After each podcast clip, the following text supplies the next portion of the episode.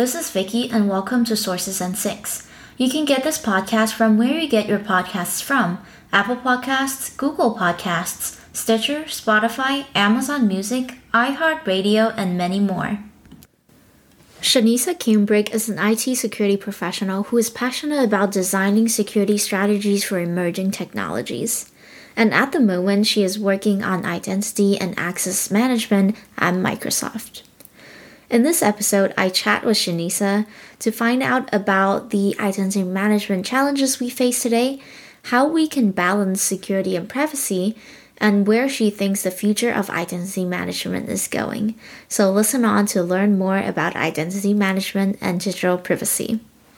First of all, thank you so much for joining me today, Shinesa, and welcome. I was thinking that we could start with a little bit of a self introduction. Can you tell me what you do at your current job and what brought you into this field or this role in particular? Well, yeah. I mean, first, I want to say thank you for the opportunity. Shinesa Cambric. I am currently a principal product manager with Microsoft. I work in our identity protections division. And basically, my team is focused on building out digital protections and defenses for identity. And for me in particular, I'm focused on what I call emerging identity. So things like non traditional identity, IoT devices, bots, APIs, thinking about things outside of a user identity. Oh, okay. That's interesting. Can you tell me maybe a little more about the projects that you've done for your current role and what that looks like in term from like an identity perspective? Yeah. So we got a couple of things in flight, and I'm actually a bit newer to Microsoft. I've been there about a year.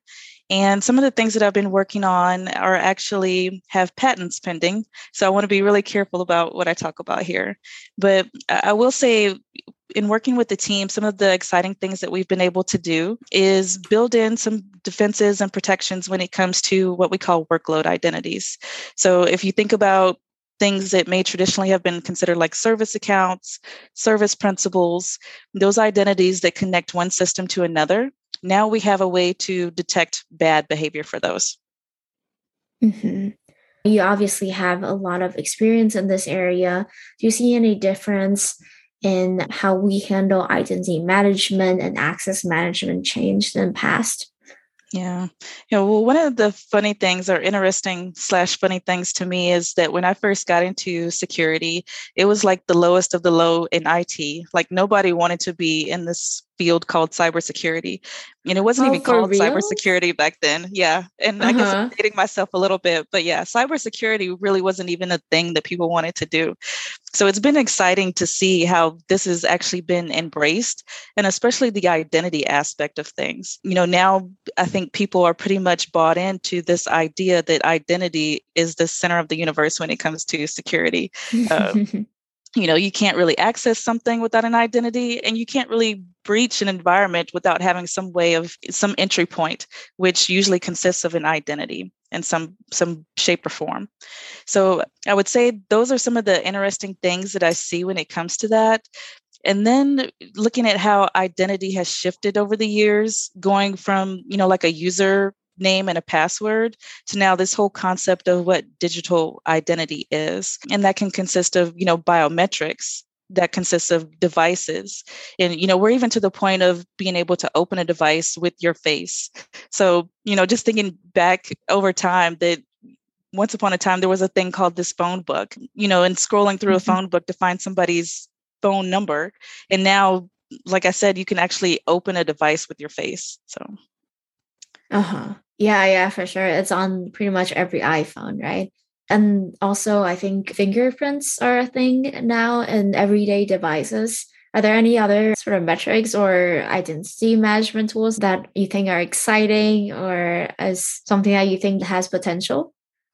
Well, one of the things that I think is really exciting, and I guess it'll show people that I'm a bit of an Apple fan, even though yeah, I work for a different company, is that in Arizona, they recently um, released this feature that's allowing people to use their, their Apple um, wallet and their ID as part of going through TSA, which I think is really cool. So it's showing the evolution again of digital identity and that now you can carry your identity around in a phone. essentially. Mm-hmm. Yeah, so you're saying that your phone is replacing things like passports and driver licenses, right? I think we're starting to get to that point. So, I mean, it's not a one to one replacement just yet, but that's where I see things headed towards. And, you know, that's good and that's bad in a way because it's good in that there's this convenience and that you, as an identity owner, have more control over where your identity is being stored and, and who's it being shared with. But then that also puts more pressure on you as an identity owner because now you're completely responsible for what happens with that. You know, say you lose your phone and that's your only source of identity, and then what happens? Mm-hmm. And so mm-hmm. then that's the exciting part about my job is to think about those type of things and how do we build in you know detections and protections for digital identity going forward as these things start to shift yeah, I would say it's very difficult. And, you know, the other thing that sticks out in my mind as I think about, you know, features that I may want to build out someday or design out is there's a generational gap, right? So you have different sets of generations from you know young kids who are digital natives and this is all they know is this whole digital identity and when they're online and you know how that works. And then you have older generations that you know have used checkbooks and you know social security number. That's the way that they thought of identity. And you know as society shifts how do you accommodate both of those aspects? Mm-hmm. are there any other big challenges that you can foresee coming up well, I think there needs to be greater communication and emphasis on that communication of what really is digital identity and how does that work? Because as we move from a society that's more um, corporate focused and there's these central stores of identity and we start moving to decentralized identity where you as an individual are responsible for that then how do we inform people of what good safeguards are? You, you know i think as a cybersecurity community we do share things about you know mfa and and things like that but I believe it's going to need to go to an even greater extent because you know as you mentioned like with a digital wallet if you you lose that what's your recourse for that and you know I can think about again thinking about the different generations and my mom has lost her Facebook password maybe 3 or 4 different times so she has like four different accounts out there. When you get to the point of you know this digital identity and it's this one place you won't be able to do that. You lose your password. That's that's kind of it. So there's financial implications to that, there's connectivity implications to that, and helping people to understand how does this impact them um, long term. That makes sense. Do you see this sort of digitalization of identity going even further than right now? Are there any other ways that we could potentially integrate this idea even further? Well, you know, with the generation that again I call digital natives, then that's all they know. I'm sure it's going to be even more integrated in some type of way. And then as we think about this whole concept of the metaverse and, and what does that mean and you know avatars of who we are that are all again associated to a digital identity, then mm-hmm. you know it begins to play an even greater role in the way our society operates and the way we need to operate with one another. And again, understanding security and what controls need to be put in place there. So digital identity is available for good, but then there's also digital identity available for harm. So attackers are going to go where the money goes. Once people start transitioning to I mean, we already see it now with like cryptocurrency and, and wallets being, you know, attacked and ransomware in crypto environments. So the more that we get to a digital state as a society, the more under attack that that's going to be. Mm-hmm. I'm still getting up to speed with crypto and Web3 and NFTs and how all of that happens together. But a lot of what I see is social engineering, right? Is you know phishing is still very common but then also as you're sharing information about yourself on social media that's a good way for attackers to figure out like what might a password be or where you might be using digital identities. So that to me, even as we think about what the metaverse will be like, that's probably going to be one of the primary attack vectors is pretending to be somebody that you think you know and then you let down your safeguards and then they get into you know your crypto wallet or they encourage you to you know click on some link that um, ends up putting uh, malware on your environment. So I think that becomes a bigger part of making sure that people are aware of these type of attacks, but then um, making sure that people understand that this is out there. That's so interesting. How is general identity and identity protection um, currently working in the metaverse? So to me, that's like the uh, you know one million dollar question is how is it working in the metaverse, especially with security? I, I, have suspicions that there's opportunity out there, but I don't want to go into too many details because again, that is some area that I'm working on. So. Uh-huh. That would make sense. Yeah, I feel like this is the unexplored sort of area in cybersecurity at the moment, right? And I suspect that it's going to work pretty similarly to how cybersecurity and identity management, identity fraud work in other realms, but just you know adapted for the metaverse environment right? Yeah. And I think one of the things that makes it a little bit unique is that right now there's not a central metaverse, right? There's going to be all these different metaverses where you have a different mm-hmm. identity on all these different platforms, and your avatar could basically be anything you want it to be. You know, and you think about onboarding into a company's environment and not having ever met somebody in person and all you see is an avatar so you know how do you know that the individual that you're interfacing with is actually who you think they are? I think it's going to be somehow tied to biometrics in the real world, right? I think that'd probably be like a safe way to think about it. And then you get into like privacy and ethical implications because, uh, you know, thinking about young children, how much of their biometric information gets to be shared for them to have an identity on this metaverse environment? Yeah, that's a good question. Yeah, so I think there's a lot of interesting. Yeah, yeah, yeah. So your work is research into this area and how we can build, you know, safer alternatives in uh, in the evolving landscape of technology. Well, and, and I wouldn't say so much, you know, safer alternatives, but actually detecting when something bad may be happen happening, and then also helping individuals protect their identity and all these different layers of you know digital life that's going to be occurring you know if you think about within with the pandemic over the past two years how many people have used telehealth? And you know prior to this that might have been more of a foreign concept and now i believe you know going forward it's probably going to be a lot more common. So how do you know that person that you're connecting to on the other end is really the doctor that you intended to be talking to? How do you know that your information is safe and that discussion that's happening between you and that doctor is uh, stored securely somewhere? Um, mm-hmm. Um, you know and then take that one step further when you start thinking about this whole web3 and you know metaverse experience there's just lots of good stuff to think about if you like security mm-hmm. i think it'll mm-hmm. be interesting uh, yeah that's for sure and you mentioned you've been working with new technology emerging in the field, Web3 and NFTs. Can you sort of go into how identity is currently managed in these areas and how you see it evolving going forward? Yeah. So in most cases, you're going to have some some type of wallet, which will have some type of token or password associated to it, uh, allowing you to go into those environments.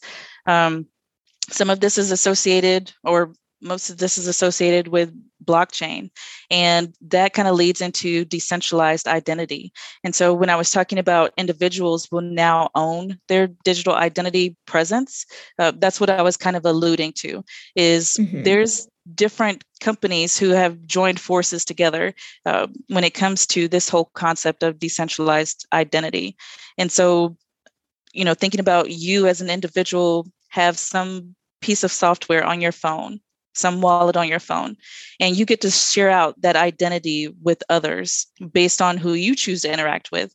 And that could even be a corporate company. Maybe you want to share that information as part of onboarding, but it could also be part of your consumer experience as well. Mm-hmm.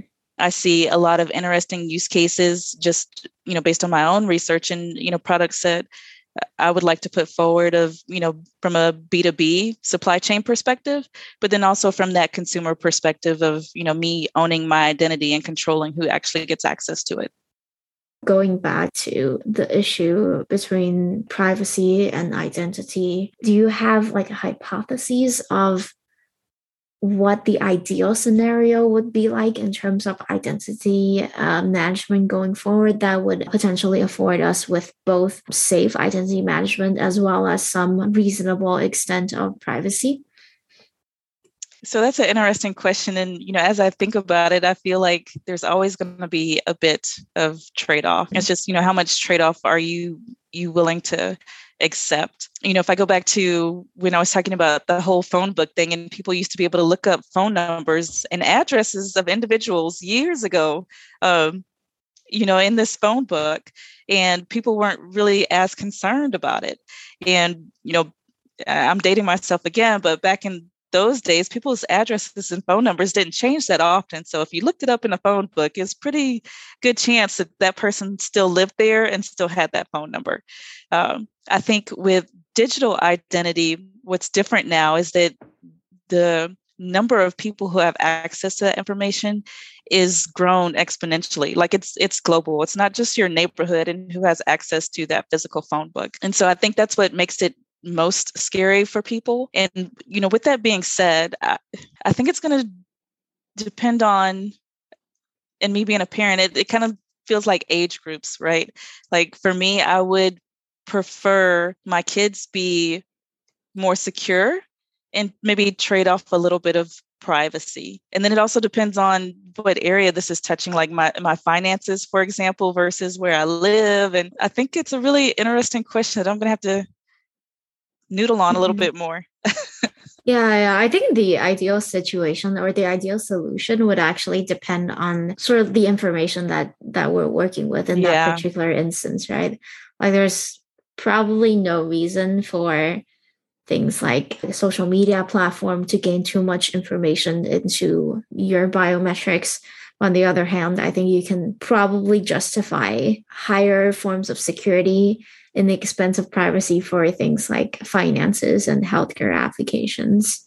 Yeah. Yeah. And I think it's easier to make those judgment calls when it's like in a corporate environment to say, you know, where do we have our boundaries of security and privacy? Because there are, you know, legislative implications to some of that.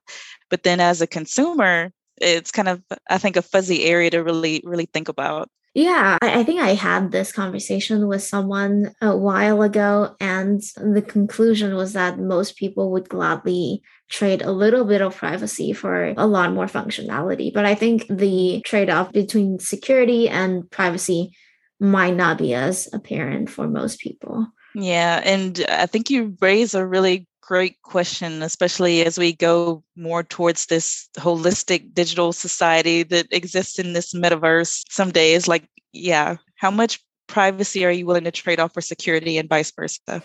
Mm-hmm. And you know that was kind of my thought is that I, I really want to get in front of some of this of what's coming. Um, you know maybe like a year or so ago you heard the word metaverse and like oh that's you know 5 10 15 years away and then things just start you know ramping up really quickly. So i would love for the identity community to get in front of this and you know build good structure in place and you know think about that security and privacy possibly trade-offs but implications and you know how do we make sure that we are keeping our environment that we're looking at these type of things before it gets um, too far ahead of us I think that's how security in, just as an industry has evolved, right? It's very interesting how functionality is always moving so fast and security has sort of needed to catch up as an industry. Yeah, and I'm hoping that we can kind of avoid that a little bit this time around. We got enough heads mm-hmm. up that I think maybe security can get in front of it. So yeah, that's for sure. Where do you yeah. see the future of this area of research going? Well, I'm hoping that where we go now is thinking about how we can use identity for good, especially because it will become more decentralized and individuals will have access to it in you know multiple different ways it's not just you know stored with some government entity and you know you have to file for you know passport social security card now maybe it's you know with you and your your phone again or you know your your smartwatch for example um, and so that potentially may open a lot of doors for people who haven't traditionally had access to things. Um, but then I also see this as being a potential roadblock for those people who don't have access to technology. So the more that we go digital, then the more those people are potentially left behind. So I think it's in, imperative that we build a more connected society, making sure that all people have access to technology. Mm-hmm. Ensures that, you know, again, people aren't disadvantaged as our society moves towards very digital, holistically digital in a lot of ways. Mm-hmm. That's for sure. I think it's super interesting to think about how identity interacts with our day to day lives. So, thank you so much for sharing your expertise and your opinions today. Is there anything that you want to add lastly to our conversation? Like any last insights or any tips and tricks uh, that will help people perhaps do this safely? Yeah, well, I think a couple of things. One, identity is a, a, great field to get into. So if you love cybersecurity and you're looking for a way in the door, please look at identity and access management. It's been a very great field to get into and I see exciting things in the future. And then the second thing, I would be remiss if I didn't remind people to please turn on multi-factor authentication or move to some type of passwordless option. You know, keep your password secure. Awesome. And thank you so much for joining me today on the podcast. Well, thank you, Vicki. I appreciate it.